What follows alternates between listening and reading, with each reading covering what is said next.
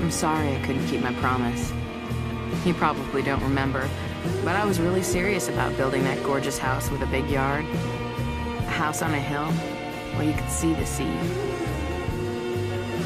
With a designer kitchen and a studio in the basement, and piles of clothes in your closet.